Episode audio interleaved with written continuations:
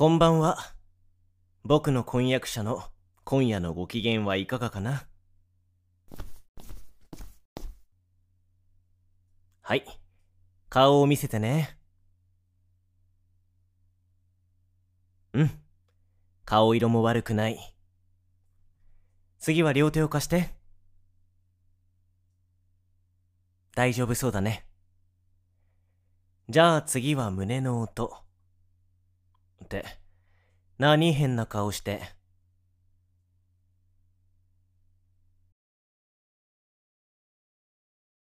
え、確かに、白衣を脱いでるんだから、もう君の主治医ではなく、婚約者だった。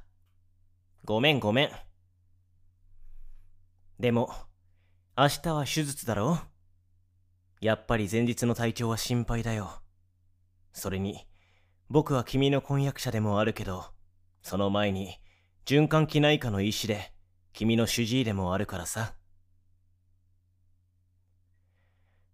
もしも僕が心臓外科医なら、君を手術してあげられたのに。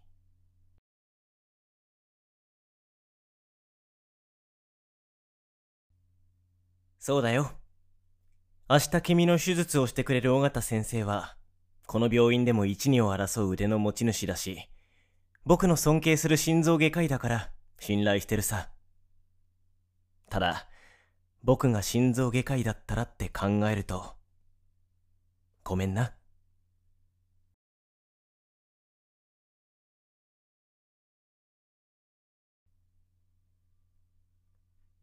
確かに。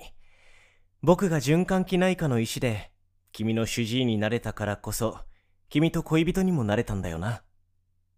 まさか、君たち家族がこの町に戻ってきてたなんて知らなかったよ。あの日、この病院に君が運ばれてきたことも、たまたま当直でいたのが僕だったってことも、奇跡に近いし。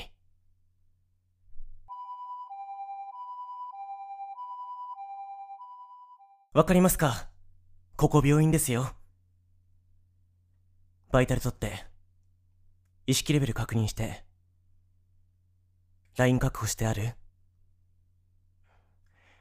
家族がいたら心臓が悪くないか聞いてみて。ちょっと気になるから、この患者さんの胸の音。やっぱり心疾患持ちか。新エコをすぐに手配して。そう。急いでくれ。血液検査も急ぐように言って。その間に家族に話を聞くから、呼んできて。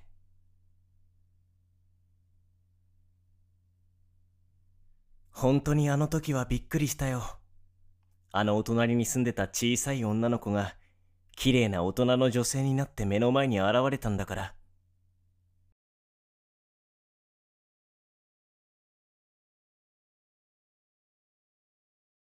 そうだよな。でも、医者になろうって思ったのは、君がいたからなんだ。お隣に住んでた時、君はいつも家の中にばかりいて、たまに外で会っても、どこか儚げで。君の病気のために引っ越したって聞いた時は、なんでもっと一緒にいてあげなかったんだろうって後悔したよ。その時、君の病気のことを詳しく聞いて、僕はそんな君を治せる医者になろうって決めたんだ。だから余計かな。なんでこっちを選んだんだろうって思っちゃうんだ。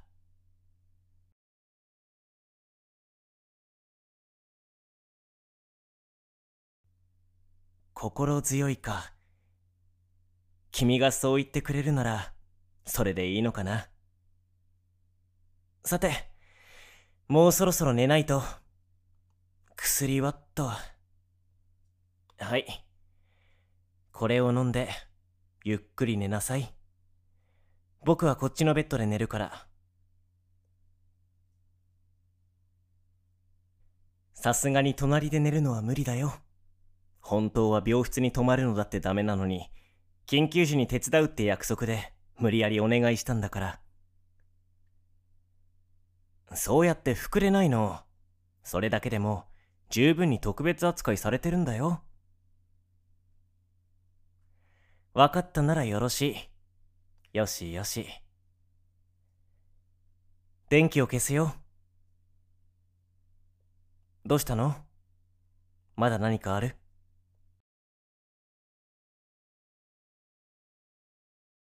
そうだよ。明日だよ。何度も説明しただろう手術をしないと、君の心臓はいつ止まるかわからないんだから。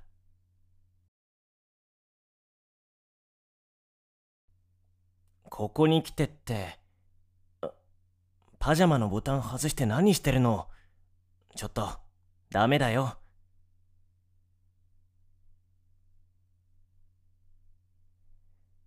傷のない胸を覚えててほしいって。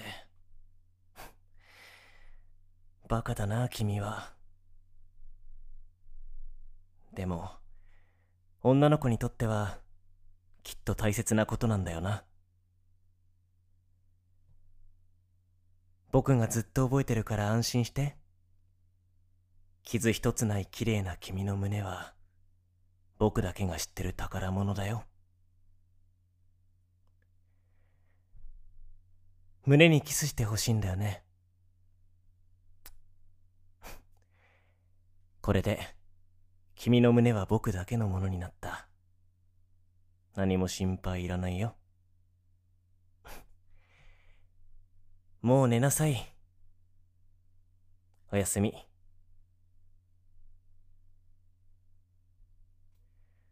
尾形先生、彼女をよろしくお願いいたします。僕はオペ室に入れないけど、見学室からずっと見守ってるからね。さあ、行っておいで。そして元気になって、帰ってくるんだよ。